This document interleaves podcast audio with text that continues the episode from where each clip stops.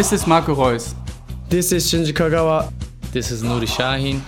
Hello, this is Jadon Sancho. And you're listening to the Yellow Wall podcast.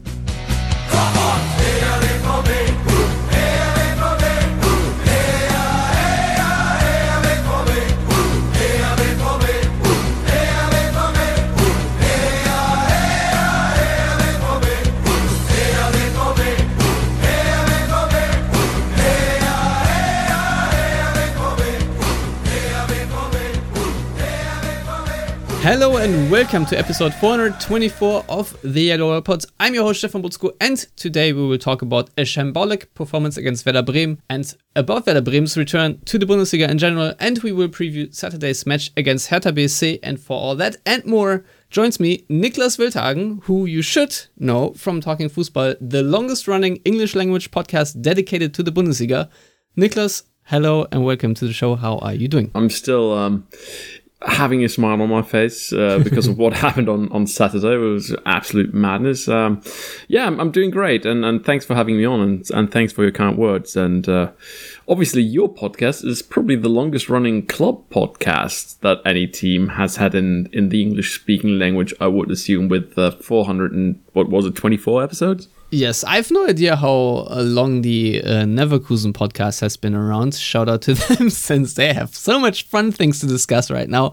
I'm sure of it. So, uh, yeah, for everyone who doesn't know, Nick, uh, you of course are Werder Bremen fan from Stavanger. Is this how you pronounce it? Stavanger, yes. Stavanger, Norway. Uh, so, um, yeah, you of course uh, before you did talking football, uh, also were, can I say, editor in chief of the Bundesliga Fanatic? Yeah, yeah, pretty much. I, you know, I had that title. We are going way back, so which is why I'm having you on here because uh, a I wanted to talk to you, uh, but also b uh, Werder Bremen are close to my heart as well. So I thought, uh, why not talk to you a little bit about uh, Werder Bremen? But um, obviously, uh, unfortunately. Uh, it did not go quite the way uh, I thought it would go, but uh, obviously it's you know you are happy, so at least we've got that going for us, which is nice. So we have at least one happy person on this show today. But uh, yeah, I, I, don't even know where to begin because, of course, uh, it I, was it was a terrible performance overall from Dortmund. It was a strange game. Uh, I th- I think. Um, I mean, if you if you looked at the opening exchanges, uh, Werder Bremen kind of did all the right things uh, that you would expect from a newly promoted side. Uh, you know, the first 10, 15, 20 minutes. You know that they were na- a bit nasty and niggly in in the uh, in, in the duels. Uh, they didn't allow an awful lot um, of shots or you know any chances.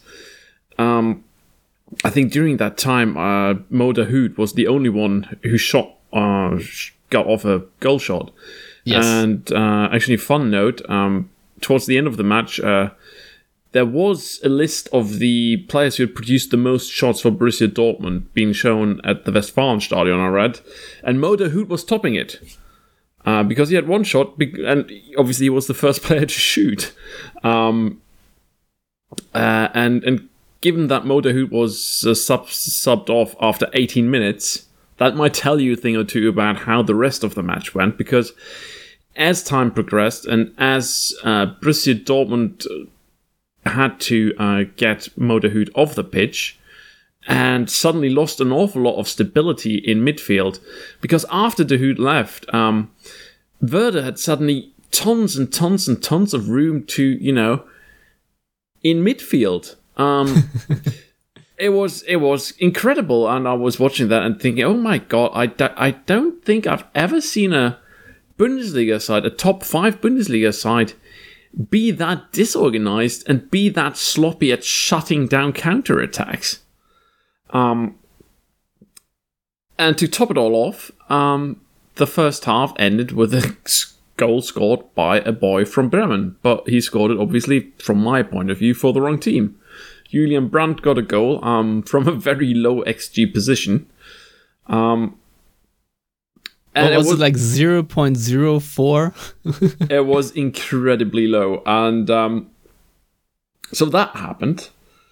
Um, but you know, at that point, you think, well, yes, it's um, uh, it's probably over now because you know how these things go when uh, you know uh, sides like Bremen, Bochum, or Augsburg have a good game against sides like Dortmund. Uh, they, you know, they punch above their weight. Uh, Dortmund or Bayern or you know whatever other top five sides you might think of get a goal, and that sort of puts the underdog into that place, and then it's only one way from here on out. But uh, what surprised me was that Bremen got out of the dressing room and was the better side for the next 20 minutes as well in the second half. Um, could have scored from a couple of really good chances. Um, yeah. Yeah, I think most prominently that that free kick that Kobel saved into the near corner, maybe. Uh, yeah, yeah, uh, yeah. The, that definitely. Uh, I, think I don't even remember most of think- Bremen's chances, but I if you think, want to just fill me uh, in here. Ducksch uh, actually had a had a sort of half volley in, in the second half. Well, you know, I mean, it wasn't necessarily uh, it wasn't necessarily that the chances were all that great, but there were just mm, you know more shots basically because what Dortmund produced was uh, probably even worse. And what was funny though is that Dortmund seemingly had a better grip of the game from the 17th minutes and onwards. And then they got the second goal in the 77th minute, and at that point you think, well, it's over. This is done. I most certainly thought, okay, it wasn't a great game, but Dortmund have it in the bag. yeah, I mean, scoring two goals from 0.1 xg. Yeah, That- pretty much. Yeah. That that is, I don't think I've ever seen a side score two goals from such a low xg in the Bundesliga. There yeah, probably a, have a- a lot matches. of crazy shit happened in this game. yeah, Like the, the, the fact that Dortmund created two goals from those low percentage shots is already uh, pretty unique, but also the fact that they managed to score two goals in a game where they only had five shots in total, which is the fewest shots ever in the Bundesliga home match for Dortmund, which is also mind blowing. I think a couple of uh, stat sites have it as six shots because it varies here and there, but nevertheless, it, it tells you a whole story about Dortmund's attacking output overall and um, how Dortmund managed to, uh, yeah, not really uh, progress the ball forward in any meaningful way or sense. Uh, you know, I mean, what? I mean, one thing was was the fact that Bremen was given loads and loads of space to counter into um, d- during the first hour of the match, basically. But the other thing that really struck me is the fact that Anthony Modeste really seemed like a, a foreign object in that lineup. Yeah, Dortmund basically played with 10 men. Um, I, I mean, what, what, what, what, what was it? He had like five, five duels and won one of them. 31 or 38 touches of the ball, misplaced most of his passes, no shots on goal, three offside positions. Um, so if you look at those stats, it, it it tells you the story of a player who hasn't really arrived yet, uh, who needs maybe a little bit more time or who might be an ill-advised panic buy. If he plays like he did against Bremen or per se also against Freiburg, even though against Freiburg it, looked a tiny bit better. Um, but in this game, it, it looks like one of the worst moves ever made. And I understood the reasoning that Dortmund officials sort of gave for this transfer, but right now, and obviously, you know, you have to be a little bit patient because you had literally two weeks of training, but still, I've seen a lot of strikers come into the Dortmund system, if you will, and they at least to some extent, even though there weren't any automatism or, or whatnot, at least to some extent worked or functioned. You know, even Adrian Ramos, when he first played for Dortmund, looked much more integrated and whatnot. But uh, yeah, this is obviously so far tragic because um, I would even say for the most part of the game, he takes away basically uh, another passing option or something because you know he was completely AWOL. You know, you just read the stats, but it's also that he was a non-factor in the build-up. He did not win any headers, no aerial duels, not really anything that I can remember of any useful product really. And the the one moment where I thought, okay, maybe it's now good that we have Anthony Modeste in the box was when Marius Wolf had the ball on the right wing and could have just crossed it to the far post where Modeste was lurking, but he then cut it back to uh, Bynoe Gittens, who uh, was immediately intercepted before he could even take the shot.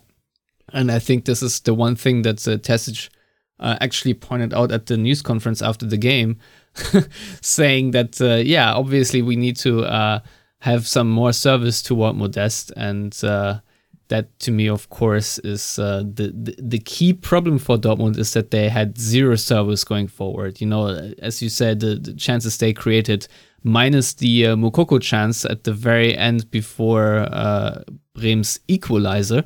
Uh, there, there was just nothing really going forward uh, what you would even describe as a chance. So the fact that Dortmund were 2 0 up, of course, was very lucky. But, um, you know, you can I mean, I've, I'm I'm still in physical pain over this game, but I'm not entirely sure whether it was because of this very shocking way to lose the game, or rather the overall performance, which to me was just very painful to watch overall. Because even though the games against Leverkusen and against Freiburg were by no means perfect, but this was on an entirely new level of bad that Borussia Dortmund found, and I I'm going to dive into it uh, a bit later. But uh, in, the meantime, maybe to just hear something positive in between. What do you think Bremen did so well in order to completely negate whatever Dortmund's strategy was? And I can tell you what Dortmund's strategy was in a moment, but uh, you first. Uh, you know, I think um, what Bremen did really well was that they, they were really up for a lot of the duels. Um, they were not particularly nasty in any challenges, but they were really there. I think Christian Gross actually had a uh, had a terrific game shutting down Marco Reus. Uh, and what a story that is, by the way. Christian Gross, who came to Werder Bremen in 2018, he was bought for the second team. Um, he was supposed to be the captain. Um, suddenly, everyone gets injured uh, in, in, the first team, and uh, he gets his chance and has taken it and he's never looked back. And now he's playing Bundesliga football at the age of 33 and you know four years ago he was sort of looking towards a retirement plan at Werder Bremen 2 um, so I, I, think I would highlight that as one of the factors. Uh, additionally I do think that the movement of uh, of the ball um, and the you know the movement of, of the during counter attacks has really been worked on for Werder Bremen over, over the do summer. do you think that using Ducksch and Füllkrug as wall players helps? Yeah, absolutely. I know it was a rhetorical question because uh, obviously Dortmund don't have that element, unfortunately. So I'm just asking for a friend, basically. I, I, I you know, I, I can recommend it. Um, yeah, yeah. I mean, I, I think that the um, I, I think it's great to see that uh, the the connection between Niklas uh, and Marvin Ducksch still works in the Bundesliga as well. Um, additionally, I would also say that Leonardo Bittencourt had a really good game as a ball winner, as, as somebody who actually had those Umschaltmomente, to use a, a, a Klopp term. Um, really, he, he managed to convert uh, defense into attack rather quickly. Um, and then additionally, I you know I, I, would say that the injuries and, and some some of the, the substitutions that Dortmund were forced was forced to make, like getting Moda Hühdorf, uh, who had a decent game up until that point, and you know bringing on Niklas Süle, who really didn't look up for it. Those those things played into Werder Bremen's cards as well. You have to say, uh, if you want to be fair. Well, yeah, uh, obviously. So. And- uh, you know, all, all, things considered, I think it, it, was a it was a combination of many things. I think it was a great planning, a great preparation by Ole Werner and his uh, coaching staff. And additionally, um, you had those substitutions that Dortmund was forced to make. You have the fact that Anthony Modeste seems like a foreign object. You have the fact that both Byron Gittens and Michael Royce really didn't happen because uh, they they were actually taken care of by by uh, by the Bremen defenders uh, rather well. And on top of that, you have to say that Ole Werner must be the either you know the, the manager with the best crystal ball of them all, or you know slightly fortunate man, given that all three goals that came after the 89th minute were actually scored by substitutes. That's that's a copy and paste job because Edin Terzic just did that the week before. So maybe he he just stole uh, Edin Terzic's crystal ball uh, during halftime or something. Yeah, yeah. I mean, it works. Yeah, apparently. Um, it does. yeah. So I mean, um, but I mean, so some of the stories um, of, of you know those goals are actually great because of the first goal, Lee Buchanan. He really had to wait a long time before he could join Werder Bremen because there was a lot of back and forth because Derby thought they had um, triggered a clause that would extend his contract, and uh, you know, uh, in the end, he was able to join Bremen, and uh, wow, what a way to score your first Bundesliga goal for Werder Bremen. Um, first Englishman at, at Werder Bremen since Dave Watson, I think, and uh, Dave Watson didn't have a particularly good time at Werder Bremen. Um, I'm not not going to dive into that now. And additionally, Niklas uh, Schmidt, you have to say, what a terrific cross by Amos Pieper, first of all. Who would have thought? Uh, and second of all, Niklas Schmidt, he was actually um, supposed to be loaned out and probably moved on at the start of last season. Uh, Werder Bremen's plan for him was, well, we have to get rid of the guy at the at the start of the the second Bundesliga campaign, the Zweite Bundesliga campaign that Werder Bremen was to embark on last season. But he was given a chance by Markus Anfang and showed himself in, in training sessions, and Anfang thought, well, there is something here. And to see him score in the Bundesliga, and you know, I think he actually has an assist from from the previous match as well. Wow, what what a story and what a turnaround! And then, obviously, Ollie Burke, um, who really had a wretched time at Leipzig. Absolutely horrifying stuff uh, for him to see him uh, score two uh, two goals in, in as many matches over the last couple of matches, absolutely terrific. And uh, wow, what a through ball by Mitchell Weiser, who um, wasn't even given a, a shirt number by, by Leverkusen when he was still there. So yeah, um, it might tell you a thing or two about how Bremen have done their shopping this summer, because a lot of uh, you know Burke, Weiser these guys weren't really wanted by their clubs. Burke wasn't wasn't wanted by championship club. Um. So yeah, uh, it you know that that those things um those things as well really made this a very very special match. Yeah. Uh. Obviously, ESPN Stats and Info had the stats that uh, in the last 13 seasons of the top five European leagues. to win when trailing by multiple goals entering the 89th minute, teams were previously 0 to 8,511 in losses and 18 draws. So uh, the fact that this even happened. is it's a it's a first in the Bundesliga as well. I it mean, is a first in the Bundesliga, yes. Uh, uh, the the numbers there for the Bundesliga is that out of the 7,222 matches in which a team had a two goal lead in the 88th minute, the team defending that lead won on 7,216 instances. There were only five draws, and now Borussia Dortmund uh, became historic in becoming the first team who managed to lose from that position. Yeah, and so of course Werder Bremen by coming back from that position.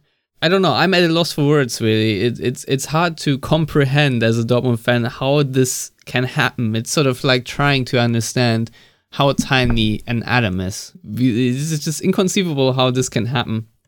And uh, obviously, uh, the first thing, the first term that was thrown around was mentality, which I'm so freaking tired of at this point. But I mean, what else can you really say than uh, that Dortmund just. Uh, yeah, I don't know. Maybe you can tell me what Dortmund did wrong there because obviously Jude Bellingham was running around like a headless chicken. Um, the entire team looked abject. Uh, there was no ball circulation. There was no control of the game really, and uh, a barrage of turnovers. And throughout the entire game, really, um, Dortmund's turnovers almost always turned into promising chances for Werder Bremen, which really annoyed me. And I had asked myself around the 60 minute mark, you know, how sustainable is it if every second turnover that you produce uh, turns into at least a shot or, or something uh, where you're maybe one pass or two passes away from a really good chance? Um, but yeah, uh, Nick, you probably have rewatched this whole spectacle a couple more times than I. I rewatch it in my head every every day and every yeah, second. Yeah, but uh, on top of it all, it's not only that it was like six minutes in the uh, where the entire ordeal unfolded. No, on top of it all, there was like uh, an injury break. There was a VAR review, if I'm not entirely mistaken, like a goal check. So like a lot of this time wasn't even playing time.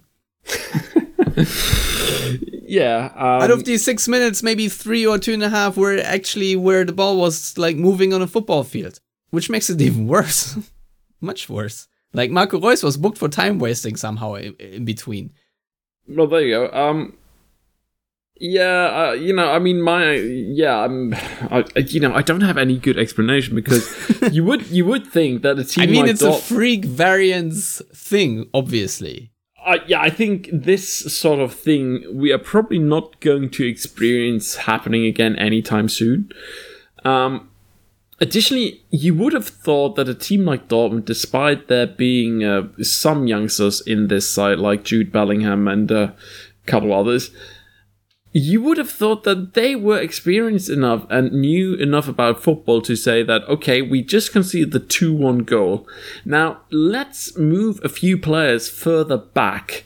Let's stabilize the defense. Well, they Let's- actually did that. Terzic moved on to back three after the, uh, or back five after the two to one. They actually did change systems, but it just still didn't help. Even though it worked well against Leverkusen, uh, when then Dortmund switched to a back three for the final 10 minutes. And then uh, they had a good ball circulation, and Leverkusen had had zero attacks, but uh, not so this time. Yeah, I, I think that um I think that you know when you look at that cross from Amos Pieper, I think he's fairly undisturbed. I think that He is Niklas Schmidt. entirely undisturbed. uh, I think that Niklas Schmidt. Nobody picked him up. Um, I There was Emre Emre Can who supposedly should have picked him up, but of course he's Emre Can, so he's entirely useless. Um, well, I, I don't know if he's useless, but um, Yes, as a footballer, I, I don't particularly have Yes. enjoyed him over the last As a couple of footballer, years. I'm not talking about the person Emre Can. He is as a person, I'm sure he's okay, but as a, as a as a football player, and obviously it's the frustration speaking out of me here. But the moment you, you said when Dahoud had to come off with yet another weird shoulder injury where it just sort of popped out, and uh, they could not like uh, with Schlotterbeck against Leverkusen just pop it back in again, and like two minutes later he was back on the field. Uh, Dahoud had to come off. Uh, like that's already detrimental anywho because Dahoud right now is playing really really well. Uh, but on top to have Emre Can then on the football field is is such a kick in the teeth really because he is so headless. He's like a headless chicken running around, not entirely sure what he's doing. His teammates don't know what he's doing.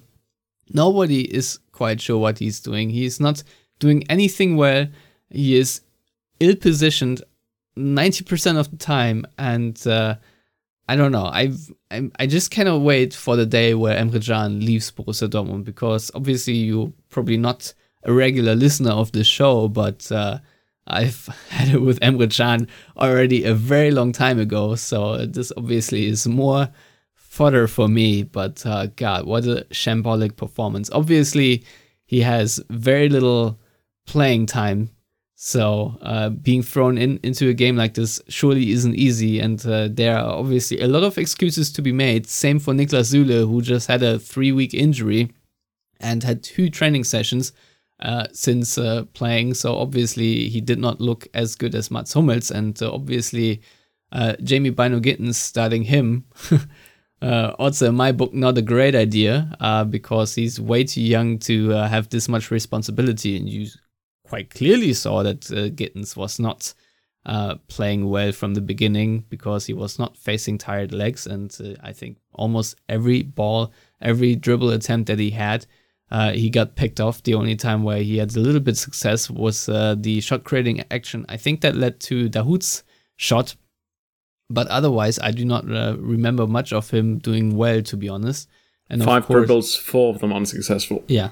So there, there you go. And of course, um, you know, when Terzic said at the news conference that there were no injuries, I rejoiced. Okay, we have maybe Özcan, uh, maybe see him, but it uh, wasn't a thing. Adeyemi also still out because at the end of the day, he said that this foot injury was still too painful. And then you have, of course, yet another surprise muscular injury, which is, of course, Dortmund's specialty, with Donyell Malen being out.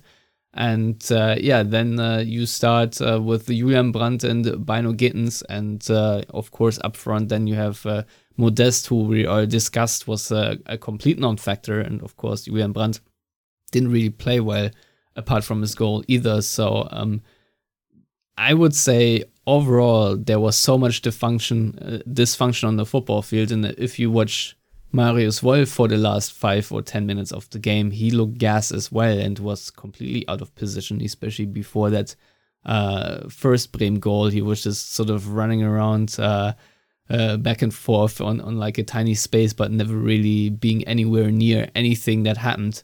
And uh, yeah, so I, I just I don't know. It's a freak game, I hope, for Dortmund because I really pray to God that this is not anything that's going to repeat itself anytime soon. Obviously, the football hasn't been great, but you know, on top of it all, uh, the fact that Jude Bellingham right now is in a valley of form, if you want to call it that, because he is not very disciplined tactically and he's losing a lot of balls. I think uh, ahead of Werder Bremen's goals. He also lost the ball twice, uh, especially before the winner he did. Um, so yeah, I don't know what to say really. Um, I'm I I'm quite livid actually with how the entire performance is, but there are individual explanations for it. But still, I'm considering the the club that you are and the team and, and players you have and the capable the at least on paper capabilities they have this is still very vexing. Especially at home, must be. I mean, you know, a couple of years ago, Werder Bremen bet uh, Borussia Dortmund in the Cup 2 1. Uh, Leonardo Bittencourt with a long range strike, I seem to remember. And. Um, yeah, Bremen had a couple of really almost lucky wins, I would say, against Dortmund, where they had a couple of Sonntagsschüsse, as we say in Germany, pretty much like Dortmund did it to Bremen this time. Yeah, they they, they pretty much had a couple of screamers, and um, yeah, I, you know, the, the matches between Borussia Dortmund and Werder Bremen have sort of been strange in terms of results. it had, you know, this matchup has produced some strange results over the last few years.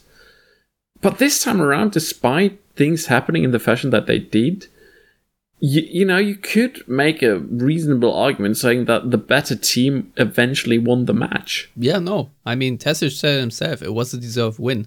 And that to me is actually worse than the epic collapse in the end is that Werder Bremen over the entire 90 minutes for me was thoroughly the better team. Not just a little bit here and there. To me, they were dominating midfield and uh, whatever Dortmund's strategy was, which was trying to counterattack Werder Bremen in which I don't quite understand. I mean, it's a Dortmund game at home against a promoted side, even though uh, maybe Werder Bremen isn't the typical promotion promoted team, whatever that means. But uh, more more importantly, um, in terms of approach to this game, I'm I'm just very disappointed on on on the entire tactic from Terzic. I, I'll be honest. The you know trying to you know sit a little bit deeper and then have turnovers and uh, turn them into counter-attacking chances maybe works against uh, teams uh, of a different caliber with a different tactical approach, but I wouldn't say it works necessarily against Werder Bremen. And uh, the fact that Werder Bremen were playing so much on the front foot, I feel like that Dortmund uh, almost played sort of into Werder Bremen's tactical approach and into their hands. And that's just very annoying to me. Uh, especially given the fact that Werder Bremen's tactics are well known and, uh, you know, I mean, there are variations from match to match. And um, Ole Werner is a, a guy who tweaks his teams uh, from week to week, but um, you know the general way of playing football is rather well known.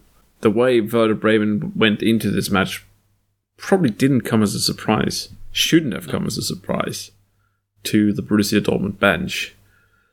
So you know, um, tactically speaking, yes, uh, but I mean, as, as you mentioned, there are many circumstances with the way the lineup looked or had to look choices that Terzic had to make in terms of the players he was feeling, and you know maybe putting out a team that wasn't as well oiled, uh, as a well oiled, as you know that it wasn't a well oiled machine.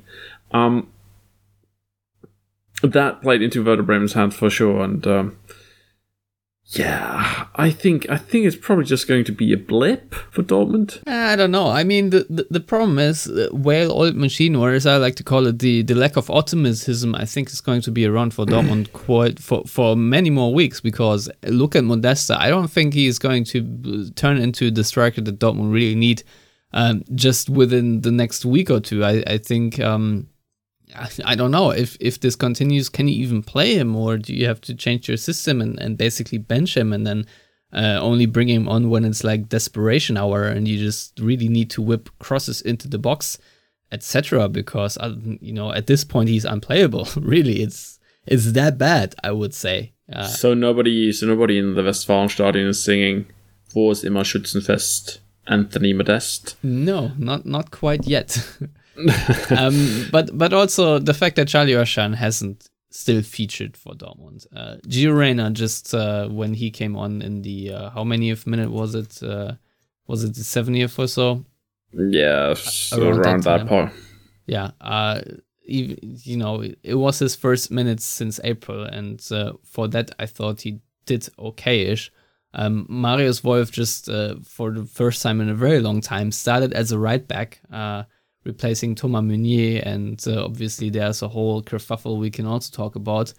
Um, where he apparently, according to Bild, said that you know, all he wants to do is leave, and uh, uh, then according when when those reports were quoted by Spox, uh, I think he on Instagram said this is basically just propaganda, so saying this is bullshit. But nevertheless, um, you know there are reports of a falling out between him and Terzic, and uh, it doesn't seem too abstract to me that something like that could happen because, of course, uh, in his first stint under Terzic, uh, Meunier already was uh, not really in Terzic's favor, uh, where uh, Morey and Piszczek really played most minutes.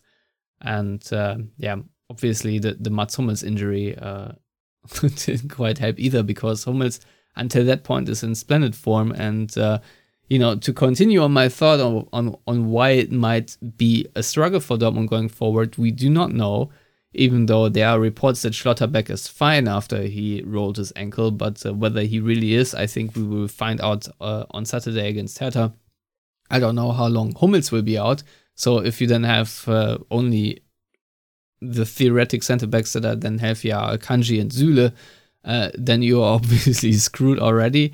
Uh, Bellingham right now, uh, not really in the form you need him to be. And uh, yeah, of course, Donyell Malen is also going to be out for a bit longer. And uh, yeah, Adeyemi now, of course, has been out for basically three weeks, uh, not playing anything. So even though he looked sort of good in Dortmund's attack and Dortmund's attack overall looked much better with him than without him, um, you know, th- there are just so many moving parts right now that I have not really the conviction to say that Dortmund will fix their issues anytime soon. I would say maybe, um, you know, with the start of the Rückrunde, Dortmund might look more like the team that they wanted to build.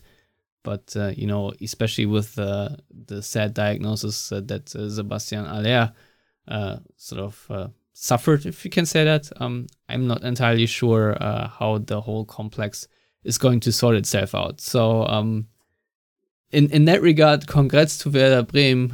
Good timing, I guess, playing Dortmund right now. Um, but at the same time, um, yeah, I'm not too optimistic for the next months, especially since September is going to have uh, so many games for Dortmund. They will play twice a week, and uh, going at the rate their players get injured, I I'm already not looking forward to uh, how this is going to pan out because if Donyell Malen already picks up an injury uh, without uh, you know playing any heavy minutes or any heavy load, and against Freiburg you could facetiously even say that he wasn't really uh, running around a lot anyway. Um, then yeah, good good good luck is what I'm saying. Good luck. Any any good players in the under 15s that you might be able to use two or three weeks from now? Uh, not, not quite yet. um, nah, but uh, you know, I mean, I mean, if we look ahead for Borussia Dortmund, yes, there are many tough matches coming up. I mean, Borussia Dortmund play against Leipzig, they play against Bayern, they play against Union Berlin. Uh, all of that is to happen before match day 10. Mm-hmm. Um, but on a brighter note, they're actually meeting Hertha BSC Berlin Well, next weekend. in- Lars uh, probably jinxed Dortmund uh, on the last episode because he said that this wouldn't be a trap game, and as soon as you say trap game on the yellow wall pot, in good tradition, Borussia Dortmund lose. Um, but the Hertha game most certainly is a trap game because uh, Dortmund playing in Berlin usually never looks good. The last time they played there was uh, also an unmitigated disaster, maybe one of the worst games uh, I one can of the remember. few wins under Tayfun Korkut, yes. Yes, Um, exactly. I mean, it was also a backline, I think, with uh, featuring Axel Witsel. And uh, yeah, Hertha Berlin also had a, a new addition just for that game, is is a special uh, instant transfer of Julian Brandt to play two beautiful assists to them, which I hope he cannot possibly replicate. But uh, considering that Hertha Berlin looked just this tiny bit better already, I'm I'm not optimistic about any Dortmund trip to the Olympiastadion. Jesus Christ. I mean, where, where are you going to end up at the end of the season by, you know, going by your. I'm I'm pretty sure that Dortmund will pull out the Are- top four are, finish. Are you, are you, are you looking at, you know, how you can get from Philadelphia to Sandhausen? No, I'm not. I don't think they're going. I I don't think Dortmund are going to pull a Leverkusen and get relegated. But um, Oh wow! now that that is that is a ballsy prediction. I friend. mean, uh, after Derek Ray tipped them to finish second, I I do not expect anything less from Bayer Leverkusen than to completely collapse. I mean, uh, yeah, you know what? Uh, when it comes to predictions, um, we usually always end up with some egg on our faces. I mean, I predicted Thorsten Lieberknecht to get fired before the winter break in the Bundesliga 2. And look at Darmstadt now, 12 points from 5 games. So that's not going to happen. Um, yeah, but, you know, I mean, when you look at the quality and when you look at the individual class that Dortmund has within their team, I think what really worked out well for them in the match against Freiburg was the fact that they were that they are a superior side in terms of the individual class. You know, those three goals came basically as not not as a result of tactical superiority. It, they came as a result of you know being able to put a lot more class onto the pitch with fresh legs whenever Terzic needed it to happen. And um, additionally, you know, some of these players being uh, you know outstanding compared to just fairly decent Bundesliga players uh, playing on Freiburg. I mean that that was pretty much the biggest difference between Freiburg and Borussia Dortmund during that match because Borussia Dortmund um, had actually until they got that equalizer played a horrific match against Freiburg too. Um, and you know if they hadn't gotten that equalizer at that point, you could very well talk about a start to the season that would have ended with three points out of the first three matches. But hey, they have six points, and you know what? I, I do think that that individual quality is going to see Borussia Dortmund win more matches than lose. Yeah, that's that's exactly my point though. When you ask me where Dortmund will finish up, I still am confident to say it's probably going to be a top four finish, just because of that individual quality. But um, you know, the, the the big problem right now I have is that um, you you talk about tactical superiority. I don't remember the last time Dortmund were tactically superior really in the game. Um, It was on the club. well, no, I mean, you, you could, for example, say the, uh, the the cup final that Dortmund won against Leipzig, where Dortmund were- there you go. clearly had the better match plan and whatnot. But uh, uh, I I mean, it's it's been a while since Dortmund were tactically superior. Uh, in it, you know, like the club times, but obviously it's impossible to achieve that because there's not going uh, a big tactical revolution going on in football right now, and uh, Dortmund most certainly do not have a coach that will be on the forefront of that. Um, no, but but still, obviously, I'm not entirely sure what Edin Terzic is trying to do with Borussia Dortmund. Um, if it's a counter-attacking focus as it's looking right now, um, then uh, yeah, a lot of course has to change. Uh, also in terms of uh, you know players that you have and uh, I think this is also quite a problem right now. That um, you know when Arsenal had a team that's called the Invincibles, then Dortmund have a team called the Unsellables because uh, Manuel Akanji is still on the squad. So is Nico Schulz. I think Dortmund are also um, content. Let's say uh, they, if they could, they probably would sell Emre Can, they would sell Thorgan Hazard, they would sell Julian Brandt, and uh, get different types of players. I think the same holds true for Guerreiro and uh, Meunier. I don't think Dortmund are particularly happy with their um, fullbacks that they have in, in their squads. So, um, and, and, of course, you have an aging Marco Reus who, uh, you know, e- eventually also will have to be replaced. So there is uh, a, lot of work still to be done in terms of uh, personnel, but also tactical approach. Because right now, I don't see how with the uh, game plan that you had against Werder Bremen, you can uh, forge any sort of long-term success. But then again, it's only match day three, and uh, it's way too early to judge anything really because, uh, let's say, the Leverkusen match, for example, looked much much better from Dortmund, where um, it wasn't a tactical masterclass, of course, but at least the basics were there, uh, where they uh, managed to, you know, be present in the duels, which uh, you now praise Werder Bremen for, but uh, on on the flip side of that, Dortmund, of course, went all that. And uh, you know, maybe in the next yeah, game, but, Dortmund can. But look at Leverkusen work. since that match. yeah, but uh, yeah, obviously the, the start to the season this is a is a bit weird because uh, Dortmund could have easily drawn or lost against Leverkusen too if it weren't for Gregor Kobel.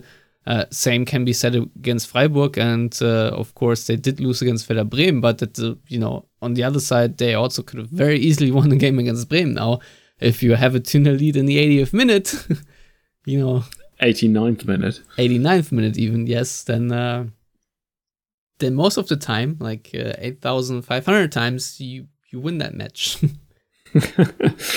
yes uh, yes uh, but you know and uh, I, I think that Borussia Dortmund against Hertha Berlin I mean if we want to take a closer look at Hertha Berlin the sort of side that they are they've just replaced their coach as well Sandro Schwarz has come in after Felix Magath Bless him. Um, aren't you a big Felix Magath fan? I mean, Felix Magath is funny as long as he's yeah, as like he's not as, as happening to your club. Yeah, yes, as as a meme, precisely, I mean, not as a like actual Bundesliga coach. I mean, I do. You know, I mean, you know, sometimes people complain about footballers making far too much money, but uh, what I can say is that if any player has ever played under Felix Magath, I think he deserves all the cash he's ever earned within his entire career, even if he has played under Magath for just a few weeks. Uh, but anyways, I mean, Felix Magath is gone. Uh, he managed to keep them in the league, but you know, by the skin of their teeth. Um, and now they've brought in Sandro Schwarz uh, sort of restructuring their team now as well. I mean, Dedryck Boyata, he's on his way out. He used to be a very important player. Rune Jarstein has been kicked to the curb after he uh, said some nasty words to Andreas Menger, the goalkeeping coach. So his contract is going to be dissolved. Probably going to move back to Norway, I would assume. Uh, you know, so so they've been restructuring that side quite a lot. Uh, play, I think uh, was sold. I mean, there's a lot lot going on, and uh, Schwarz is sort of trying to find a balanced side at the moment, and um, it has been looking better week by week. Um, I think Hertha didn't allow an awful lot against uh, Borussia Mönchengladbach, but were the weaker side in that match, which they eventually lost 1 0 then, due to a handball penalty that was, you know, what a silly handball penalty to give away. Yeah. Uh, an um, Emre Can like handball to give yeah. away. And um, they have a draw against uh, Eintracht Frankfurt, and they lost the uh, they lost uh, the uh, Berlin derby on the first match day, three one against Union Berlin, which I've seen. And uh, what my takeaway from that game was that Union Berlin are a really good team, even with all their changes. in Hertha Berlin still are struggling. But I also watched the game against Gladbach, and I must say it does look more improved uh, than anything that Hertha looked like last season, to be honest, because they actually do have a structure now, and uh, they have some tactical discipline, which is uh, something that couldn't be said about Hertha Berlin last season whatsoever. It's it's still very far away from being a really good team, but that being said, as I mentioned earlier, Hertha Berlin has managed to beat Dortmund uh, as a worse side before. So I personally am, am dreading this matchup. Hertha, Hertha Berlin are not of a newly promoted side, so statistically speaking, Dortmund should be fine. Well, funny that you should mention that because, of course, you also do follow Tobias Escher, right? I, I do follow Tobias, yes. Yeah, and He, he, he brought that up. he loves himself a stat when it comes to Borussia Dortmund and promoted teams. And uh, he, you know, tweeted after the game that uh, since the 2012-13 season, Bayern Munich won 39 of 44 games against promoted teams, uh, including two defeats. However, Borussia Dortmund in that time won 27 of 45 games against promoted teams. So, yeah, not great. Not great indeed. Um, no, but I think Hertha, um, yes, they look structurally speaking more organized, and there's more and more fingerprint of what Sandro Schwarz is wanting to accomplish with that side coming through. Uh, but having said that, I, I do think they do struggle still a little bit too much in attack. Um, you know, you don't necessarily see where the goals are going to come from uh, in that side at the moment. So, um, yeah, I, I, you know, I'm I'm hopeful uh, for Borussia Dortmund that they will come home with a result from the Olympiastadion, one that is better than just a draw. Well, how important is uh, is it for you? Do you view Hertha as like a direct opponent for uh, the Klassenerhalt? Yeah, absolutely. I think um, I think you know when you look at the Bundesliga right now, um, you don't have any sort of obvious weaklings like Greuther Fürth in the league right about now. So there's not that, not like with the in, in the Bundesliga two right now. For instance, you've got Eintracht Braunschweig, and everybody agrees that they are probably going to go down. But you don't have any sort of like pushovers of that caliber in the Bundesliga this year. So for me, I think that Bochum, Hertha, uh, Schalke, Augsburg, and Bremen are probably going to be the five sides that are going to play for those. Um, And you know, Leverkusen, as I've already established. You know, I, I'm not quite there yet. Um, but I think th- those five sides are probably going to uh, feature in the bottom five. So yeah, I think Borussia Dortmund winning at the Olympiastadion would be at least a little, uh, a, li- a little, uh, a little help from from Borussia Dortmund, uh, helping Werder Bremen to to each a little bit closer to you know staying in the Bundesliga. Yeah. So, um, obviously, I want to talk a little bit bit about Bremen a bit more before I talk more about Hertha. So let's just do that real quick. Um, and just for people who don't know, and I feel like there there might be a lot of Dortmund listeners who have not heard the story. Uh, just real quick, explain to me how it happened that Ole Werner even became the Werder Bremen coach, who of course now is the father of the success uh, that Werder, Werder Bremen had. Because I did watch probably more second Bundesliga last season than first division, because I just found the the Bundesliga so unattractive right now, and uh, the second division last season to me was way more appealing. So I happened to watch a lot of Bremen games, and uh, under Markus Anfang, uh, the initial coach, uh, it did not look too good. No, you didn't. You didn't see that coming. Um, but I mean, there was an unprecedented run of wins. Was it eight or nine wins on, in a row? And I mean, You tell me. um, I think it was eight. Um, but it might have been nine. But anyways, I, I think um, I think you know having that that unprecedented run of wins uh, at at, uh, at the start of uh, Werner's uh, uh, career as a coach that that really boosted Werder Bremen and helped their chances. But um, I mean, for Werder Bremen getting into the Bundesliga too was it came as a bit of a surprise um, because Werder Bremen they had like was it 32 points after 24 match days. So at that point, everybody was like, "Okay, we're safe, fine, we're golden." However, if you you know uh, take only one point from the last 10 matches, you might be in trouble, and and that's precisely what happened to them. Um, so the club really hadn't planned anything in terms of what should we do when we go down to the Bundesliga 2. And there were a lot of players who were on big money contracts, and there were a lot of questions who's to stay, who's to go. Mm, I mean, the club had enough foresight to put a clause into everyone's contracts that would reduce wages of players by 40 to 60% depending on the contracts that they were on. Uh, if the if if the club should be should get relegated to the Bundesliga 2.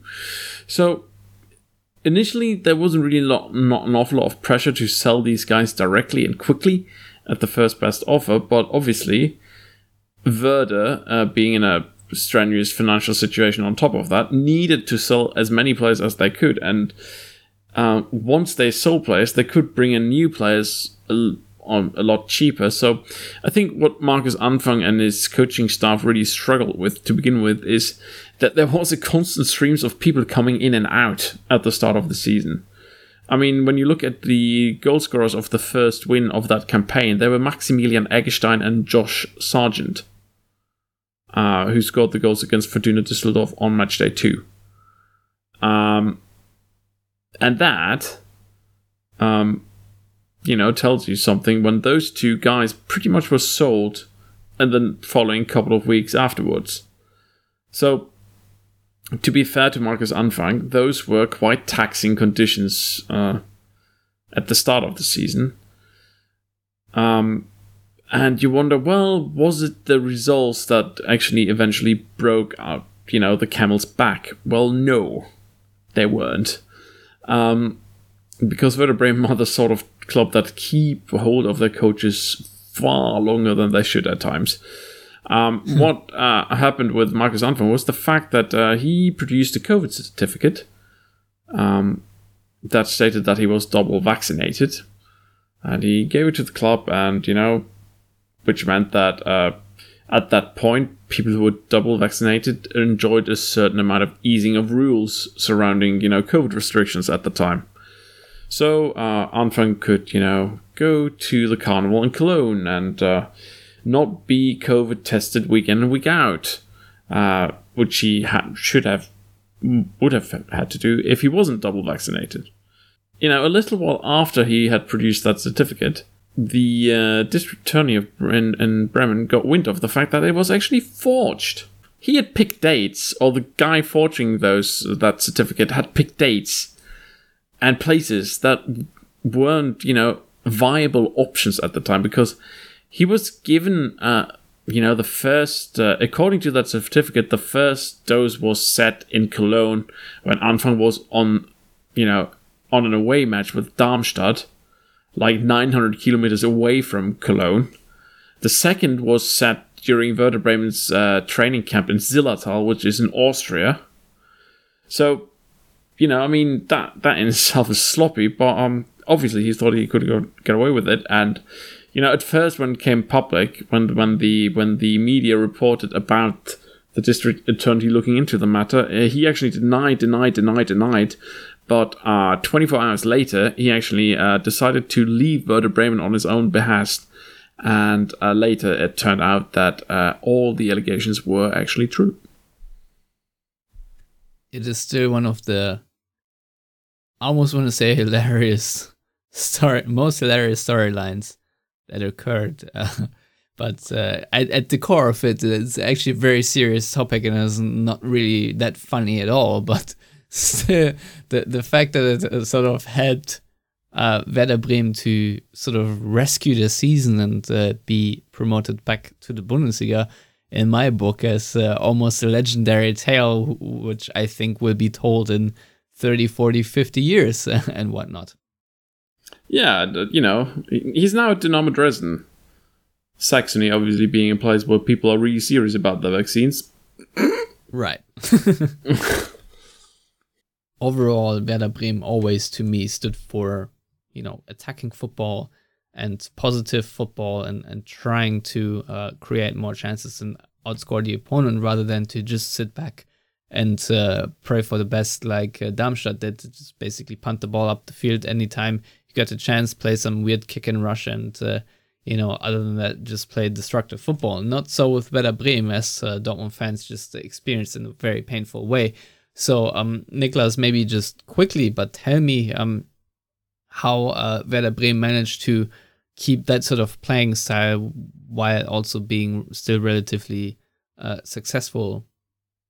Uh, First of all, are, you knocking Dirk Schuster ball? Yes, I am. Damn you. Um, well, I think uh, the way Werder Bremen have managed to sort of keep this sort of thing up in the Bundesliga is actually through good, this time around, through good scouting. Um, I've been criticizing the scouting that has been done at the club over the years, over the last few years, uh, pre-COVID. I think that um, it was a big mistake to, um, you know, think that Max Kruse just could leave and you could replace him from within the club. It was a big mistake to, you know, keep hold of so many old players and, uh, not really bring on, on anyone in particular who um, helped the team uh, at at the time, and you know, the, there's those uh, that transfer policy I think was partly responsible for Bremen ultimately getting relegated.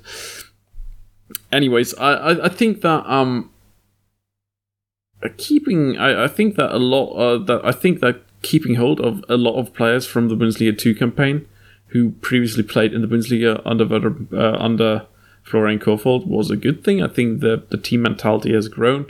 Additionally, I think that uh, Frank Baumann and his and the team of scouts have done a bang up job this season finding good talent at cheap prices because you know, looking at the financial situation of, of Werder Bremen, things are looking better now. It wasn't as bad as it was one year ago when the club was uh, going down to the Bundesliga 2, but it's still not rosy. So, um, surprise, surprise. Um, uh, Werder Bremen was looking in, you know, the uh, cheap and cheerful section of the transfer market to see whatever they could find.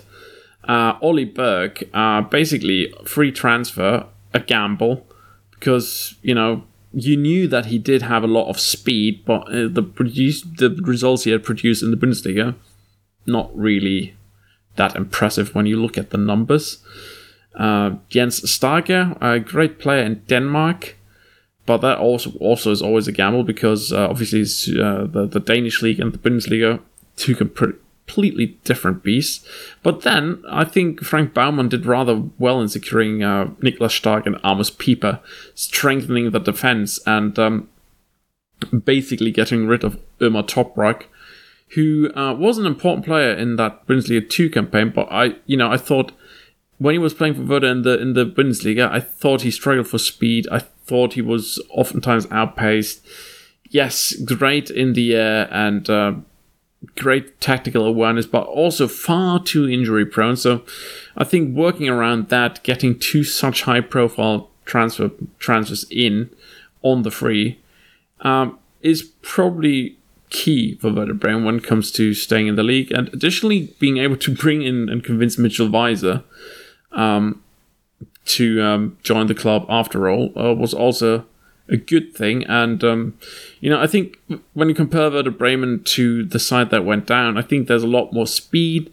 There's a lot more um, there's a lot more quality in terms of the attacking potential um, that this side can unfold. And additionally, they've been put together in a tactical setup that suits them rather well. Um, and which seemingly both works in the Bundesliga 2 and the Bundesliga. So far, at least it does. Uh, let's circle back a little bit because uh, one ex club of Mitchell Weiser is also, of course, Hertha Berlin, who right now, Yes. as uh, we mentioned, sit in 16th place. They have only one point so far, which they won against Eintracht Frankfurt.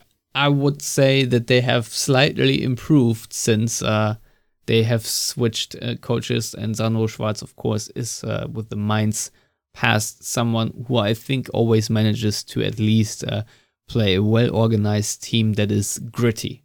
Let's put it this way. I do not expect any, uh, you know, uh, breathtaking attacking football from a Sandro Schwarz team, but I at least exp- expect a solid sort of never say die mentality, if you will. I don't know if you can fully implement that at Hertha BSC, but um, you know, uh, for for what it's worth, I think um, their best two players right now are Suat Serdar in, in midfield, who uh, against Gladbach actually looked quite impressive, had a lot of uh, dribbles that went quite well uh, for him, um, a lot of playmaking from him that looked uh, quite well. And Dodi Lukebakio, of course, uh, always a threat against Dortmund somehow. Um, usually, the problem with Lukebakio is that he's quite an okay, if not brilliant player, except he's a striker and he's just so awful at finishing that I sometimes do wonder how it happens that he still gets played as a center forward. But um, yeah, that's uh, that's what he. I mean, he if does. Davie Selke is one of your backup options, Yeah. there's your answer. Um, Exactly, but uh, yeah, that just just goes to show how poorly composed this Hertha squad is, and uh, you've already mentioned, um, you know, their goalkeeper situation uh, right now. Oliver Christensen is in their goal, and I must say, I I'm not impressed. I mean, Rune Jarstein, I'm also not uh, impressed. I cannot remember the last time that Hertha Berlin really had a, a great uh, goalkeeper where I'm fully convinced uh, that he's uh, maybe Gabor Kiraly. uh, but that's a very I mean, if you weren't convinced by the goalkeeping skills, you probably were in love with his, you know, tracksuit pants. But with Hertha, yes, Oliver Christensen, um, decent keeper, but not terrific. Defense looks decent again, well, not they have to they have to replace Uremovic. Said his name? Filip Uremovic, because he did get. Uremovic, yeah, he got uh, two yellow cards. Yes, one for for actually going into the penalty box under that first penalty and you know shout a message at the penalty kick taker, and then you know the second for a handball, which um, you know if you don't do the first thing, you don't get the red card. Yeah, Um, must be very vexing if you're a Hertha fan. But then again, I don't care. I, you know, I mean, if you look at Hamburg and how they're getting red cards in the Bundesliga too, it's nothing compared to that, really. That's but, true. um, yeah, but I mean, all in all, if if you look at all parts of, of that Hertha basis, I think, as you said, it's it's it's, it's an uneven squad, and really, it the, the squad planning has been beggars believe, because I mean, last season, uh, uh, by you know, by the point last season, up until that point, Hertha BSC had been, I think, 250 million euros in the reds in terms of the transfer spending they were having since Lars Windhorst came in with all his millions. And they ended up with Felix Magath as their coach and Davie Selke as their main striker. Yeah, I mean, spending 250 million euros and ending up with that combo, something must have gone terribly wrong. And you know, I mean, I you know, I'm, I'm sometimes am a bit of a habit to to make David Selke jokes because I think he's not a particularly fantastic, great player, but by all means, he's decent at Bundesliga level, nothing more, nothing less. Um, but yeah, I mean, if you end up with that combo, it just speaks to the fact that there have been so many cooks trying to, you know, implement and no vision whatsoever. And that shows on the pitch because what you get in terms of performances and what you get of playing types, nothing seems to match. And, you know, any coach who came at Hertha last season really didn't know what to do with Suat Serdar at all. I mean, he was playing all around the pitch besides his best positions. I mean, the, the only position that he didn't play uh, where he isn't particularly good was goalkeeper. Um, so yeah, I mean, Hertha has been a mess, and Sandro Schwarz has somehow tidied that up a little bit. Um, but you know, I mean, it's going to be a very, very long season for them, and knowing the club, if they're not going to get results very soon, Sandro Schwarz might actually be on his way out again because you know when you spend that sort of money that they have spent over the years you do expect a little bit more than just that one point from three matches what what always strikes me is that in theory they have also good players. I mean, Tousart, for example, is is a number six that I really rate. I think he, uh, on paper at least, is a really good ball winner. But um, you know, it's it's not quite working out for him the the way it should. Uh, you know, obviously, uh, I don't think the, their fullbacks, Jonjoe Kenny and Mittelstedt, are particularly good. Uh, Marc Oliver Kempf uh, as a centre back, um, also not my entire favorite. Um, okay. Um, I don't know. Also, also not a great player, but Serdar and Sousa, I think uh, you at least have a strong midfield. Um, Ejuke and Kanga, I don't know. Still, still too unknown to me to really uh, see what they're going to do. Um, same with Buitz, he was, of course, uh, who I think is a decent player. Um, who they signed from Mainz, but he also does not look very integrated yet. And uh, I mean, Jovetic, uh, in theory, also a really good player. And of course, they have the uh, aging corpse of Kevin Prince Boateng that sometimes still makes appearances. Um, so overall, um, yeah, it is it is a very weird team, and uh, the the main reason Dortmund must win this game is that Mark Schwitzky came out with the ultimate insult for Dortmund because he called Dortmund a rich man's Hertha, basically, and this cannot stand, and hence Dortmund must absolutely eradicate this shambolic club and team, and I hope that they will, however they do it, pull out a four nothing, five nothing win. As you know, since Dortmund do have the individual talent, they might still do it. But um, yeah, is I I cannot, for the life of me, predict what kind of game is going to unfold because I do not know who exactly is still fit enough to play and in what kind of formation and state Dortmund will uh, arrive in Berlin because they have uh, as I said before, so many uh, players that are either out of form, um, injured, or uh, haven't really featured yet. Say like Niklas Süle or or Özcan, where uh, I don't even want to make a prediction whether they're going to play or not. I mean, Süle could replace Modeste up top. Yeah. Um, but at the rate how we're going, yeah, I was joking to a friend in the in the chat that you might have just kept Zagadou and played him up front, and it would have been cheaper than getting Modeste. Yeah, I mean Süle actually uh, wasn't he a striker in his younger days, or am I am I I think he, somebody he else? used to be a striker way back in the day, but most players. I mean, did that was like his youth days. Yeah. Uh, that is we like talking never as a professional. Um, uh, yeah, but I mean, uh, what what I can tell you about this match is that Hertha BSC are probably going to park the bus. yeah, Um, I think they're probably not going to be as attacking or as uh, you know, happy to press as Werder Bremen was against Borussia Dortmund. And I mean, that might make things in terms of creating goals even more difficult than it was against Werder Bremen. But on I the don't other know. hand, I think side- I think Dortmund actually because Dortmund have such a poor build-up right now and such a poor structure when it comes to their positional play and their possession play is that they are actually a bit more comfortable against teams that sit really deep because that way Dortmund can at least play the ball around their own ranks without uh, too much pressure in their face and, and thus sort of creep closer to goal. Um, which, uh, if you remember, did not quite work out at all against Bremen because before they even managed to uh, enter the half spaces or the final third, they usually had lost the ball already. And there were very few combinations on the counter attack that Dortmund actually did pull off. And uh, the one very late they pulled off was also more through a fluke because it deflected off a Bremen player um, rather than anything else. So um, I, I actually think that uh, Dortmund playing against uh, a team that really parks the pass helps them, if, I, if I'm frank. Which doesn't mean that it's necessarily going to be a, a drubbing, but uh, you know, it's just also if you play Modeste and you have to rely on a lot of crosses because Hertha might force you to do that, um, may, maybe that way you can beat a Hertha Berlin.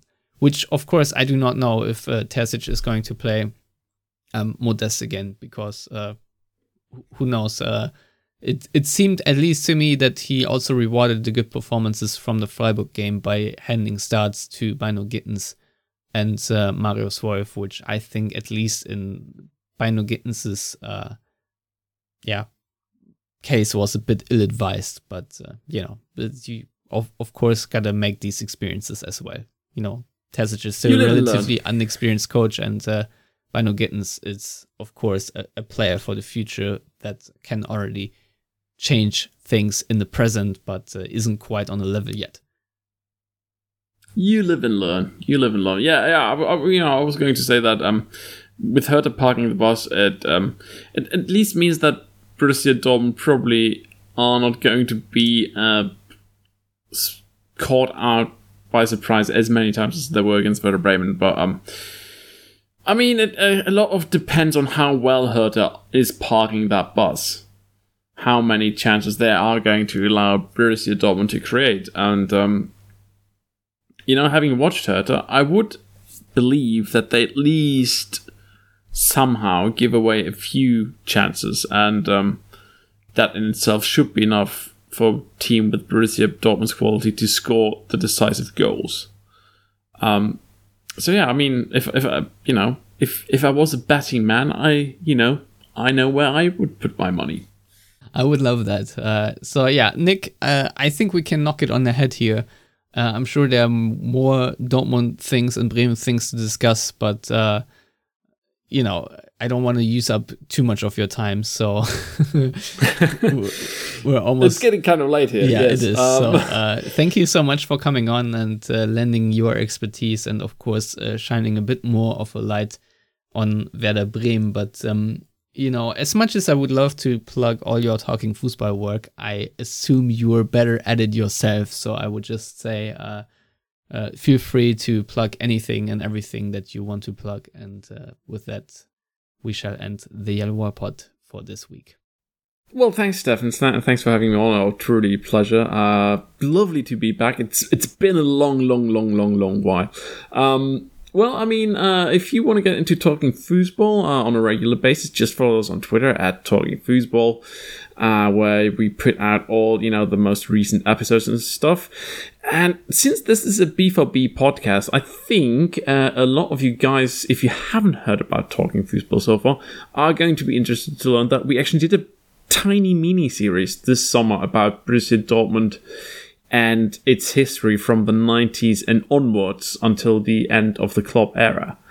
Uh, and that miniseries you can find uh, in our pod feeds uh, was published in July, uh, shortly before the start of the Bundesliga season. So if you want to dive into So, that, so, that is so you've started sort of at the 90s and went backwards. We started in the 90s and went forwards uh, Ah, and stopped with Jurgen Klopp. So we interesting. talked about how the club rose from you know being a sort of mid-table club to become a club that won the championship twice on the bounce, uh, won the Champions League, and how megalomania really ruined the club almost, and how the club then bounced back under Jurgen Klopp. Uh, that was me and Terry Duffelen, who also has written a book about Borussia Dortmund, and who is, uh, you know, uh, regularly on Talking Football. Um, so that might be of interest to you. And um, yeah, if you want to know about all my other projects, I'm not going to bore you with all of them, uh, just follow me on Twitter at Norm Musings. Yeah. Uh, an account I can, of course, recommend. And uh, yeah, you should absolutely uh, buy Terry's book, which you can buy at ockleybooks.co.uk. It's called Borussia Dortmund, A History in Black and Yellow. And uh, I can't wait uh, to finish reading it because, as I said you before uh, we started recording, I cannot uh, listen to your mini series yet, which of course uh, sort of revolves around the book because I first want to finish reading it, but uh, I've started reading it. But I think I'm like three, four, five chapters in or so. Uh, but then uh, I loaned it out to my neighbor and I haven't received it back yet. So uh, yeah, this is part partly on me, I would say. But uh, yeah, there is certainly interest in the book and it's uh, well written as far as I can tell. Um, T- Terry, I think, uh, sort of uh, writes in a sort of ego perspective almost and uh, has a couple of really funny quips in there. So uh, I think if you are still maybe a relatively new Dortmund fan or so, um, this is certainly the book to have uh, in, on your shelf. So uh, yeah, go ahead and buy it. But in the meantime, uh, thank you so much for coming on, Niklas. It was uh, great to have you on and uh, learn more about Werder Bremen. And uh, unfortunately, uh, not in the context I wanted, but that is, that is uh, as fate is sometimes. Um, in the meantime, you can follow me at Stefan Buczko on Twitter. You can follow all of us at Yellow Wall Pod. And of course, please, please subscribe to our YouTube channel, The Yellow Wall, where you can, of course, find the BVB update. Now, obviously, I didn't do anyone uh, this weekend, uh, partly because I was enjoying some uh, sun at the beach, and also I did not feel like doing any- anything Dortmund related because it was just too painful this weekend. And uh, you know, it's a hobby, not a profession. So I, if I don't feel like it, I'm not doing it. but still, uh, please subscribe because uh, I still try to keep everyone updated on current BVB news. As always, thank you for listening. Until next time, goodbye. Bye.